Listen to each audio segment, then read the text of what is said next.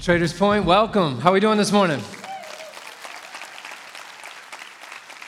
It's good to be with you. My name is Ryan. I'm one of the pastors around here. And to everyone at the campuses and everyone watching online, welcome. And just so you know that we are here for you, that our mission as a church is to remove unnecessary barriers that keep people from Jesus. That's why at every campus, after every service, we offer something called Growth Track. And what that is, is just a tool to help you get connected around here and hopefully help you grow closer to Jesus. So if you're interested, make sure you check out Growth Track before you roll out today. But as far as today goes, we're finishing up this series that we've been in called Rumble Strip. And I just want to say off top, has Aaron been killing it in this series or what? Anybody else agree with me on that? Unbelievable. But just to catch you up, maybe if you've missed the past few weeks or if this is your first time, let me tell you everything you need to know about Rumble Strip. Now, I think a lot of us know what they are, or whether we call them that or not, but they're those kind of raised edges on the side of the road. That as you're driving, if you kind of drift off a little bit and your tire hits it, it kind of vibrates the whole car, letting you know, hey, get back on track, move over a little bit. And we know that rumble strips, rumble strips save lives on the road on, on country roads, it reduces uh, vehicle crashes by almost 50%. And centerline rumble strips, I just found this out, reduce accidents by 91% on urban two lane roads, which is wild of, how, of how, how, how, how well they work. And what we said is that rumble strips on the road aren't the, place that, aren't the only place we need them. We all need these rumble strips in our lives, these boundaries that we can put in to keep us moving in the right direction. I mean, we need them for our finances, we need them for our relationships, we need them morally, we need them spiritually, right? We need these things that we can come together on and say, oh, no, no, okay, I need to be moving in the right direction. Because the truth is, life is hard, right? Can I get an amen on that one? Life is hard. We're moving fast. Things pop up out of nowhere, and we need to keep moving in the right direction. Because none of us plan on wrecking our lives, right? No one woke up tomorrow. You're not going to wake up the next day and say, you know what? I think today's the day. I think today's the day I'm going to do it. I'm going to mess this whole thing up. No, we don't plan on wrecking our lives any more than we plan on wrecking our cars. The problem is we just don't plan not to. So for today, to kick things off, we're actually going to go back. Back to the beginning. And I want you to, to go there with me and to think back to when you were first learning to drive, all right? Some of you, you might not have to go back too far. Others, it's, it's been a few days uh, since you learned how to drive in the first place, right? But remember how like intense it was when you first got behind the wheel. I remember uh, going to get my permit with my dad, and I didn't know at the time, but his plan was to let me drive home from the BMV. And we get out into the parking lot, and he throws me the keys. He says, You want to drive home? Now, up until this point, I had only driven in a cemetery. All right, and let me explain on what this is. It might sound weird, uh, but that's where my dad taught me to drive. He said I couldn't hurt nothing out there. So that's where we went. And it's just these tiny roads, sharp turns. And there I am, though, in the parking lot. And he says, You want to drive? And I was like, Yeah, yeah, I do. And I'm nervous, though. And I get behind the wheel and I turn out into the road and I'm, I'm locked in, right? both hands on the wheel. I notice every car, every line change, and we are almost home before I almost kill us. All right? So we go home, and I'm about to turn into the neighborhood. Turn signal goes on, click, click, click, and I remembered from class that when you turn, you're supposed to accelerate through the turn, right? You, you turn, you press the gas. So that's what I did. And we went into this neighborhood flying we almost flipped that beautiful Chevy Astro van. Tires squealing going in. My dad's yelling, brake, brake, brake, brake, brake, brake. I finally get this thing to stop and I look over at him like, man, why are you hollering? Like, I'm supposed to accelerate through the turn. He's like, yeah, but you're supposed to slow down before you make the turn in the first place, which was fair, all right? And I can't sit up here and say that I remembered everything from when I was learning to drive, but I do remember something, right? And it's where your hands go, where's the recommended position is when you go to drive. And does anyone remember? Hands on the steering wheel, what is that position? Just yell it out. 10 and 2, that is correct. Another answer could have been 9 and 3. Apparently, that's what they're teaching these days. But pipe down, all right? No one's doing that, all right? 10 and 2 will always be how we learn to drive. But the thing is, most of us don't drive at 10 and 2, right? When you leave here today, you will drive with one hand, you will drive with your wrist, you may even drive with your knees, but you won't drive at 10 and 2. But do you know when you do? What, when you do drive at 10 and 2, it's when something's going on and you need extra control. Like when you're driving down the road and a storm comes out of nowhere and you lose visibility you just notice your hands just kind of shift up and they get to 10 and 2. Or maybe you're driving along a mountainside, not in Indiana, but you're traveling out of state somewhere, and you find yourself on a mountain, your hands shift up and you go to 10 and 2, and you're like, I need extra help. You ever think about like why that is? Why we were taught 10 and 2? It's really because 10 and 2 gives you the most control possible, right? 10 and 2 gives you the most control possible so that when you're driving, if you need to veer left, you can go. If you need to go this way, you can go. It gives you the most control possible. And here's why that's important because the right position gives you the edge in emergency situations, right? The right position gives you the edge in emergency situations. So when we're coming and the storm comes crashing down, we have more control. Now, what we want to look at today is that we know that 10 and 2 on the road, that gives us the most control during emergency situations. Well, what, what about life off the road? Life when we go to work, life in our family, life in our relationships, what gives us the edge in emergency situations? And the thing that we're going to see today is that thankfully, because of Jesus, we do have something. We have something that can help us along the way, every step of the way. And not in just a way to avoid crashing, but in a way that takes us through life in the best way. That we get the best views, we have the most control possible. And it's all because of Jesus.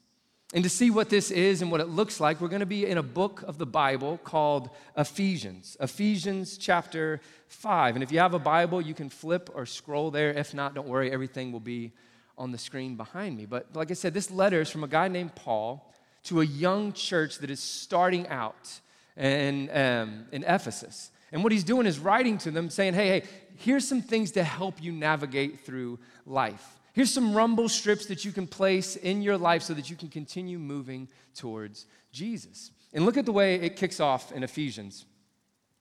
It says, This is why it is said, Awake, O sleeper, rise up from the dead, and Christ will give you light. Now, a little bit of a, a, nerd alert here. I just found this out when I was reading and studying this week. But this line here, this awake, O sleeper, rise up from the dead, this actually comes directly from one of the first Christian songs that was ever sung. That when people would get together and gather and worship Jesus, they would sing together. Sound familiar? And they would come together. And what this song is, is it's so beautiful because it's actually a call to people who don't believe in Jesus yet. It's a call to say, hey, rise up, that there's this thing, there's this life changing thing that can help you through life, both for now and for all of eternity. And I think a lot of us can relate to this, even if you do follow Jesus, because maybe it feels like you're asleep at the wheel right now. And maybe God's saying, Arise, O sleeper. And you're thinking, No, I can't. I've driven off the side of the road. I've went way past the rumble strip. God's saying, No, no, no, you haven't. There's no place you can go that's, that's past where I can get you. No, rise up, bring it back. Let me give you this light and get you back on track. So, what's he talking about here? What is this light? Well, this light is actually the Spirit of God, right? The Spirit of God. And, and, and hang with me here. Because what we're going to be looking at today in Ephesians, I think Paul might just do the best job possible of explaining what the Spirit of God is. And just to get us all on the same uh, starting point, another word for the Spirit of God is helper. So think of it that way that you come to Jesus, you place your faith in Him, and you say, Jesus, I believe you are who you said you are, and then He gives us this helper. He gives us this, this His Spirit to help us navigate through life. And it's an unbelievably beautiful thing. I mean, God has given us external kind of rumble strips. He's given us teachings of, hey, don't go over here, go over here, stick to the course. He gives us external rumble strips, but He also gives us internal rumble strips through his spirit, through this helper. It's almost like that advanced technology in some of the new cars that as you're driving and if you're you kind of slip over into the lane beside you, this alert pops up and says, "No, no, no. Get back over. Get back over." And there it is. That is some of what the, the Spirit of God does as it helps us navigate through life. Because God loves us far too much to let us just to continue going on the way that we once did. So as we're going through life and as the storms come and we're having a hard time with the visibility, God says, no, no, no, don't, don't see that. No, I want you to see things through my lens. Here, here's my helper. As we're going through life and it seems like we get blindsided and ran off the road, instead of retaliating or instead of responding like we once did, God's Spirit says, No, no, let me help you with this. Let me show you how we respond in love. Let me show you how we respond in grace. And as we're going through tough times, we need wisdom and extra help. God says, Let me send you my helper. Let me send you my spirit. And if you're here today and maybe you've had one thought or another about what a Christian is, can I tell you this is it? This is the thing that we bank on, the Spirit of God. It's not that we're a bunch of good people with a perfect driving record. It's the fact that we don't think we're driving alone. We believe that there's a good God of this universe and He was willing to die for us. And now, from this moment on, it's all about Him. Look at this in Galatians. It says, My old self has been crucified with Christ. It is no longer I who live, but Christ lives in me. So I live in this earthly body by trusting in the Son of God who loved me and gave himself for me. That's the bottom line. We come before God and we get this Holy Spirit. We get His Spirit, this helper that helps us navigate through life. And Jesus would actually go as far as to say that it is better it is better for us to have this spirit within us than even for him to be walking the earth beside us. He says, No, this is, this is incredible. That Jesus is gonna give his life for us. He's gonna die for, for our sins. He's gonna die on our behalf. He's gonna do all this. And he says, No, wait, there's more. Now I'm gonna send you my spirit. I'm gonna send you this helper to navigate through life every single step of the way because I love you that much. And in Ephesians today, I believe Paul might just do the best job possible of explaining what the Spirit is, what it isn't. He has this incredible way of making the Spirit relatable, kind of taking out the, the weirdness of the mystery behind it. And so take a look. Look at the way he explains it in Ephesians chapter 5. He says, So be careful how you live. Don't live like fools, but like those who are wise. Make the most of every opportunity in these evil days. Don't act thoughtlessly, but understand what the Lord wants you to do. Look at this. Don't be drunk with wine, because that will ruin your life. Instead, be filled with the Holy Spirit, singing psalms and hymns and spiritual songs among yourselves, and making music to the Lord in your hearts. And give thanks for everything to God the Father in the name of our Lord Jesus Christ. Amen. Yeah, scripture stands alone. We can just read it and celebrate. It is that good. So, what's it like though? What's it like to be filled with the Spirit? It's like being drunk, kind of. Not really, all right? But that is the kind of realm that he puts it in here, is comparing these two things. There's nothing that is like the Spirit of God, but there is a cheap substitute. And, in these lines, he says, hey, don't be drunk with wine, but be filled with the Spirit. And what's kind of funny is that actually, the first time the Spirit comes, people mistake it for just a handful of people being drunk. You can read about it this week. It's actually called the Day of Pentecost. And what's going on is all of these Jews are getting together from every nation, and they all speak different languages. So, as you can imagine, as these guys get up to stand up and communicate to all these different people who speak in different languages, there's a little bit of a barrier going on. And that's when everyone becomes shook. Because as these guys stand up and start talking about God, it says that they speak in tongues. And what that means is that as they speak in their native tongues, everyone out in the audience hears them in their own native tongue. And everyone is like perplexed, like taking a step back, like, this is incredible. Are you hearing what I'm hearing? It's like, no, I'm hearing what I'm hearing. And everyone is just like blown away, hearing about the goodness of God and what's all happened because of Jesus. I say everyone's excited. There's a few people in the crowd, and they start yelling, ah, these guys are just drunk. That's all it is. And Peter, Peter hears this. If you know anything about Peter, you know he does not stand for disrespect, all right? So he hears these guys step up and say, Hey, go home, you're drunk. And look at what Peter says. He stands up. He says, No, no, no. Listen. Listen carefully, all of you. fellow Jews and residents of Jerusalem, make no mistake about this. These people are not drunk, as some of you are assuming. He steps up and he says, No, no, no. Hey, listen, pay attention. One, pipe down, don't talk again, all right? Two, listen carefully. This isn't what you think.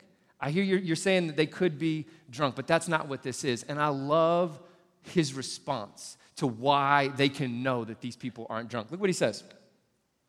Nine o'clock in the morning is much too early for that. He doesn't say, hey, these are some good guys, you, you can trust them. No, he looks at his watch and he's like, it's, come on, it's nine in the morning. If you come back later, I can't make any promises as to what's gonna go down. But right now, rest assured that this is actually the Spirit of God at work, and it is a beautiful, beautiful thing. But there are some things that kind of get brought together here as, as he uses these two things to paint a picture of don't be drunk on wine, but be filled with the Spirit. So, what is he, what is he talking about here? Well, when you're drunk on wine, when you're drunk on alcohol, what do they say? They say that you are under the influence, right? Under the influence. I'll make it clear. This is not about drinking in moderation, this is about being drunk. That when you drink to the place where you're influenced by alcohol, where it changes how you see reality. Like when people get drunk, they begin to see a little bit less than what's really there. The lights get low, you feel happy, oh, so happy, and you get this courage this courage that you didn't have before, but now that you're under the influence, now this influence is whispering in your ear. That's why there's always that one drunk guy about to jump off of something because he has this liquid courage. He is under the influence, and now he feels like he can do this thing. And I get it. I've, I've been drunk before, a few times. And I remember in college wanting to drink before I went out, getting a few drinks before I went out. Now, why would people do that? Because drinks are expensive when you go out? Sure. That's not it. It wasn't for me. For me, it was because when I was under the influence, when I had a couple drinks, it loosened me up.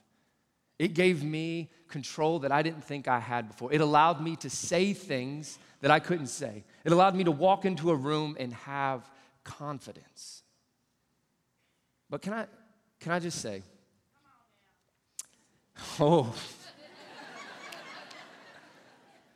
can I just say that walking through life with the lights down low, walking through life with this false sense of security, it's no way to live. I actually, I can say it, but I think George Jones says it a whole lot better when he says that the bottom of a bottle is always dry.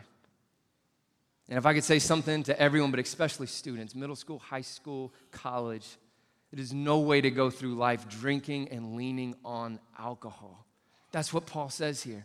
He says, The bottom of every bottle is always dry. You will always be left wanting. It is a surefire way to drive over any and every rumble strip that you have placed in your life. And that's why he says, No, there's something better. Don't be drunk on wine, but instead be filled with the Spirit. You see, to be filled with the Spirit is to have what people get drunk trying to get. To be filled with the Spirit, you get real happiness. Then, when you get filled with the Spirit, it doesn't turn the lights down low, it actually opens them up. You see more. You don't feel less, you actually feel more. You don't have a false sense of confidence, you have the real thing. You don't have a false sense of strength, you have the real thing. And when we talk about this, about being filled with the Holy Spirit, here's what we're saying to be filled with the Holy Spirit is to live under the influence of God. And I can stand here going through both of them, knowing what it is like and know what it's like to be filled with the Holy Spirit. I can tell you there is no comparison to what God is offering in being filled in the Spirit. There's nothing like it. And some of you, though, that's not enough because you've seen too many YouTube videos of people being filled in the Spirit. And you're like, I don't know if I want to get smacked in the face. I mean, I like Harry Potter as much as the next guy, but you can't tell me that you believe in something like a spirit. And I hear you. And I think there's been a lot of things done in the name of the Spirit. And if you're here today and you've been a victim of something that happened to you in the name of the Spirit, where whether it was manufactured, whether it was used to put you down and to raise someone else up, I just want to apologize. And for you to hear, hopefully, through the message today, through God's word, that that's not the role of the Spirit. He's a helper, He's moving us along in the right direction. And can I say, what, what a move of the devil to make us think that we wouldn't need the best thing that God has ever offered us. And if you're here today and maybe you've got to that spot and the pendulum has swung and you're like, I think I can do it alone. Just give me the exterior boundaries, tell me where to go, and I think I can do it. Hear me. Please don't. You don't have to. God has given this gift for me and you so that we do not have to do this alone because neglect is also abuse.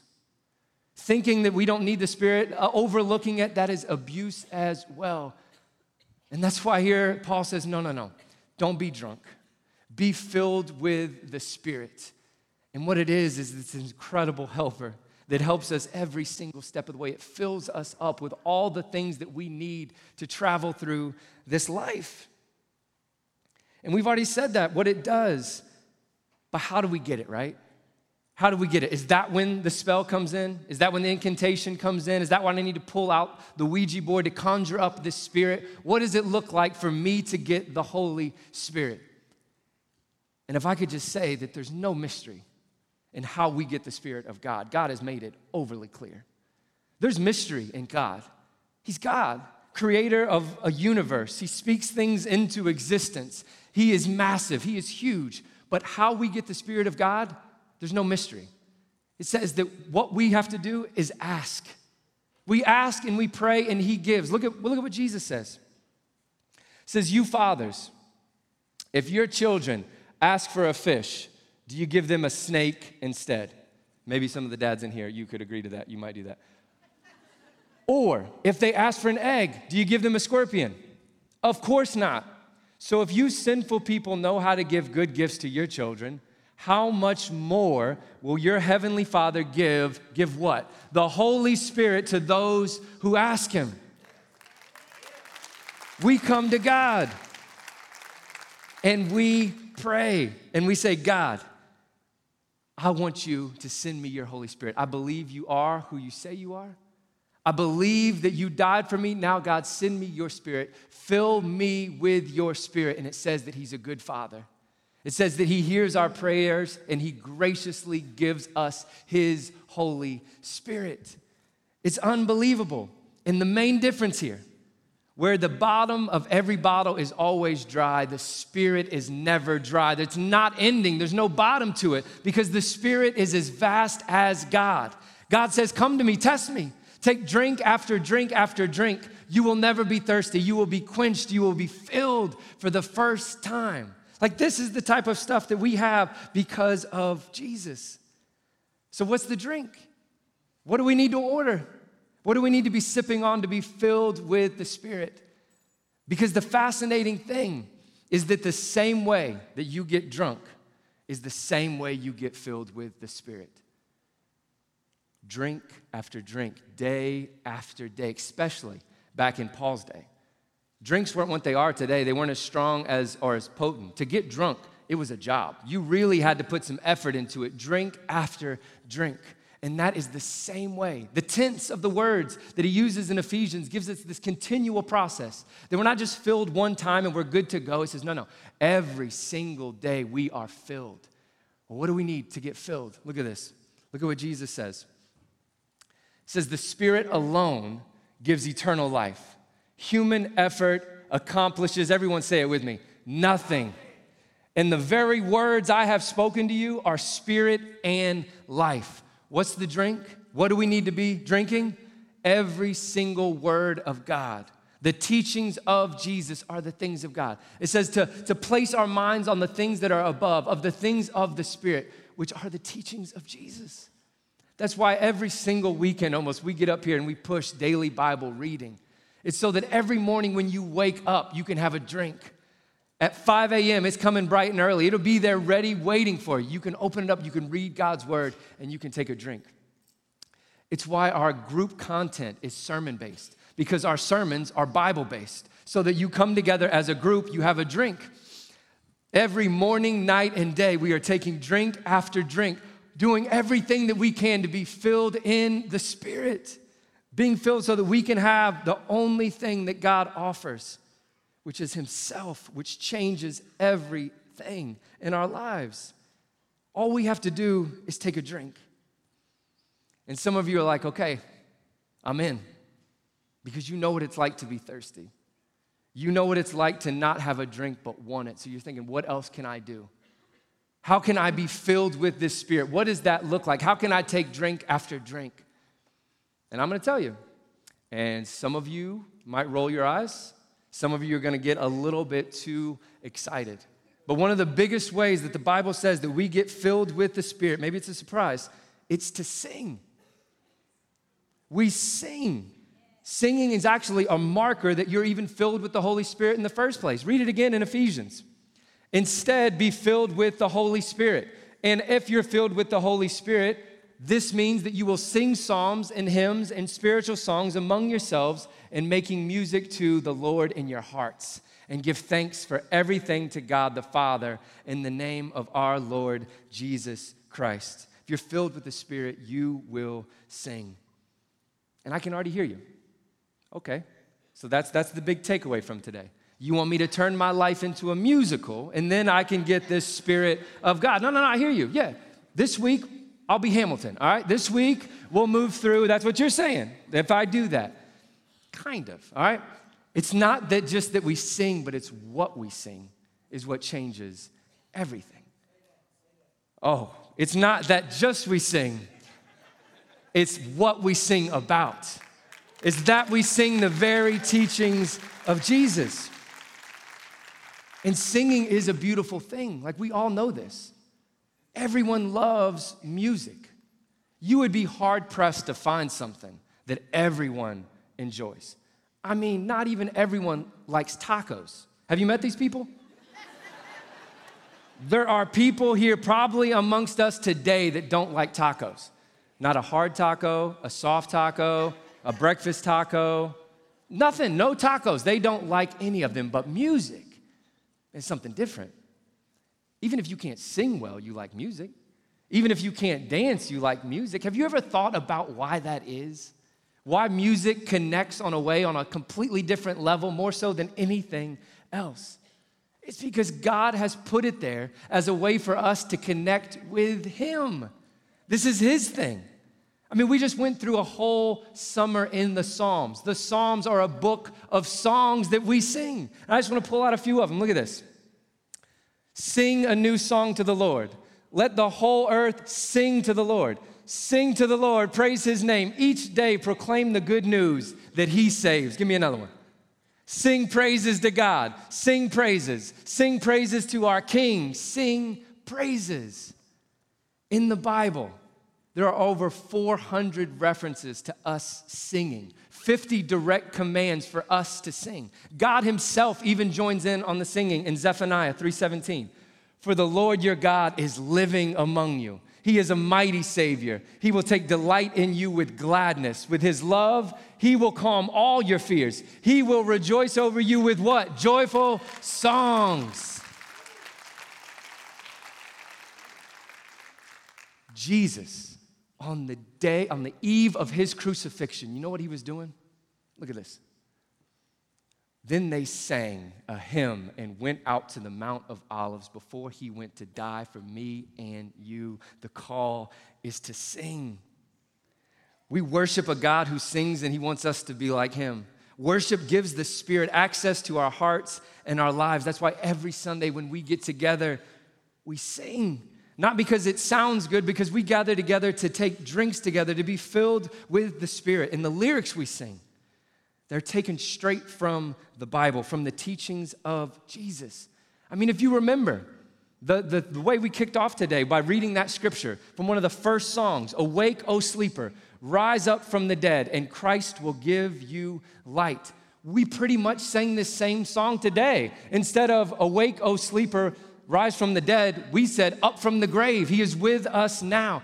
2,000 years later, on a different side of the planet, we are joining in on an ancient practice, joining in on singing the same songs that the world has been singing since Jesus collided with it. And it's never been the same. And now, me and you, we get a chance to come together and we sing and we drink and we sing.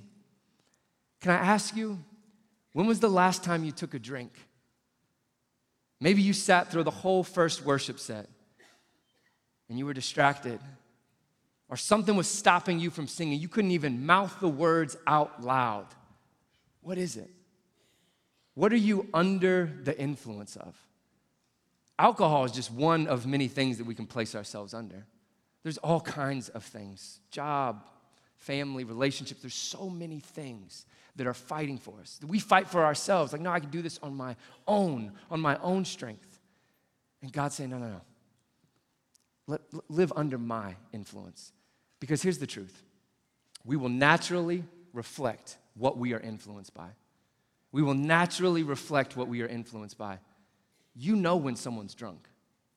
You can see it on their face, you can see it in their eyes, you can see it in the way that they speak, how they carry themselves, because you naturally reflect what you are influenced by.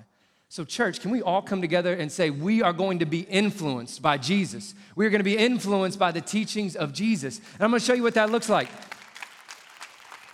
When we are filled with the Spirit, we reflect what? Love, love that the world has never seen, joy that can't be stolen, peace, patience, kindness, goodness, faithfulness to stay the course, gentleness, and what? Self control. How do we move through life and have control in emergency situations? It's when we are filled with the Spirit. That's when we know that we are being influenced by God. And what we're about to have now is just a moment to worship. In worship, it is more than singing, but it is not less than. And we come together, when we raise our voices, we raise these cups and we take drinks together. And the words we sing, they come straight from the mouth of Jesus. The song we're about to go back into, the title of it is It Is Finished.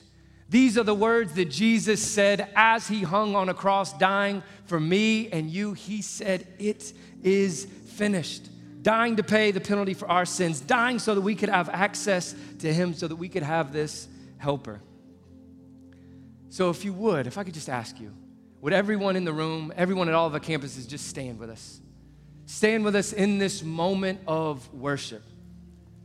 This moment for us to come together and to sing, it is finished.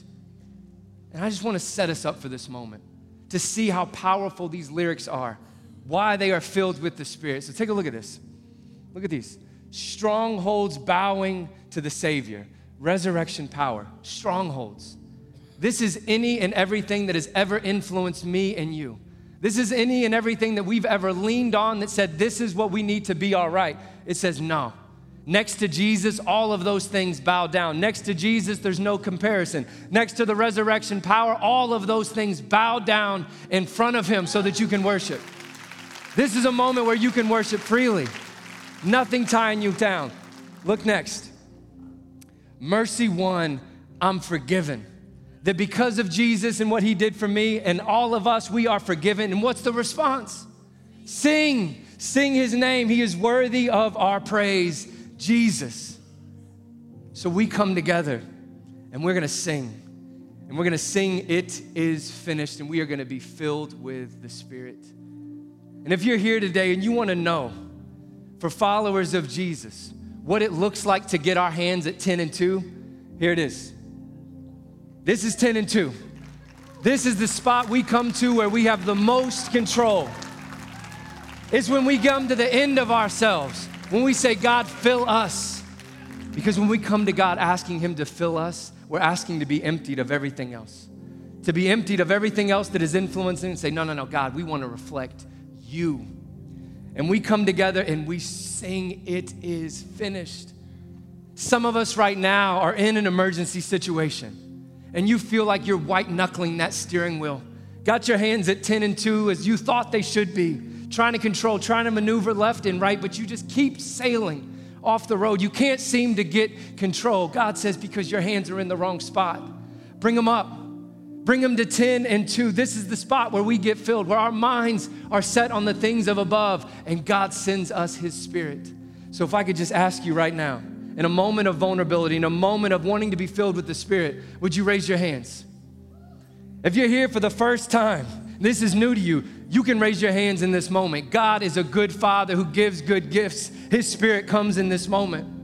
And what we are gonna do in this moment, we are gonna sing. I'm gonna pray, and then we're gonna sing and we're gonna sing, It is finished. And we sing that with confidence because we know that Jesus died for us. And if he died for us, why would he leave us now? No, he's riding shotgun. He's with us every step of the way. He's moving us in the right direction. He's pointing out the pitfalls and the potholes and keeping us moving, saying, No, this is the way you need to go.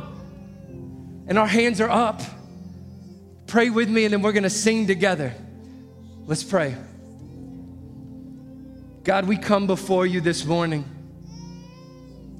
hands open. God, let this be a symbol that we're open to your spirit, that we want you to fill us. God, if there's anything that's influencing any of us, anything that has taken your shine, taken away your light, God, we pray that those strongholds would bow in front of your name. That God, as we lift our hands, as we worship you, God, let you fill us. Let your spirit come in here. Let you influence us, not just today, but every day. We would never be the same. Let us reflect love. Let us reflect joy. Let us reflect patience. God, meet us in our moment of emergency. God, in your spirit, we find control. In your spirit, we find all the things that we long for. In your spirit, we sing, It is finished. It is finished. It is finished. We love you, Jesus. Amen.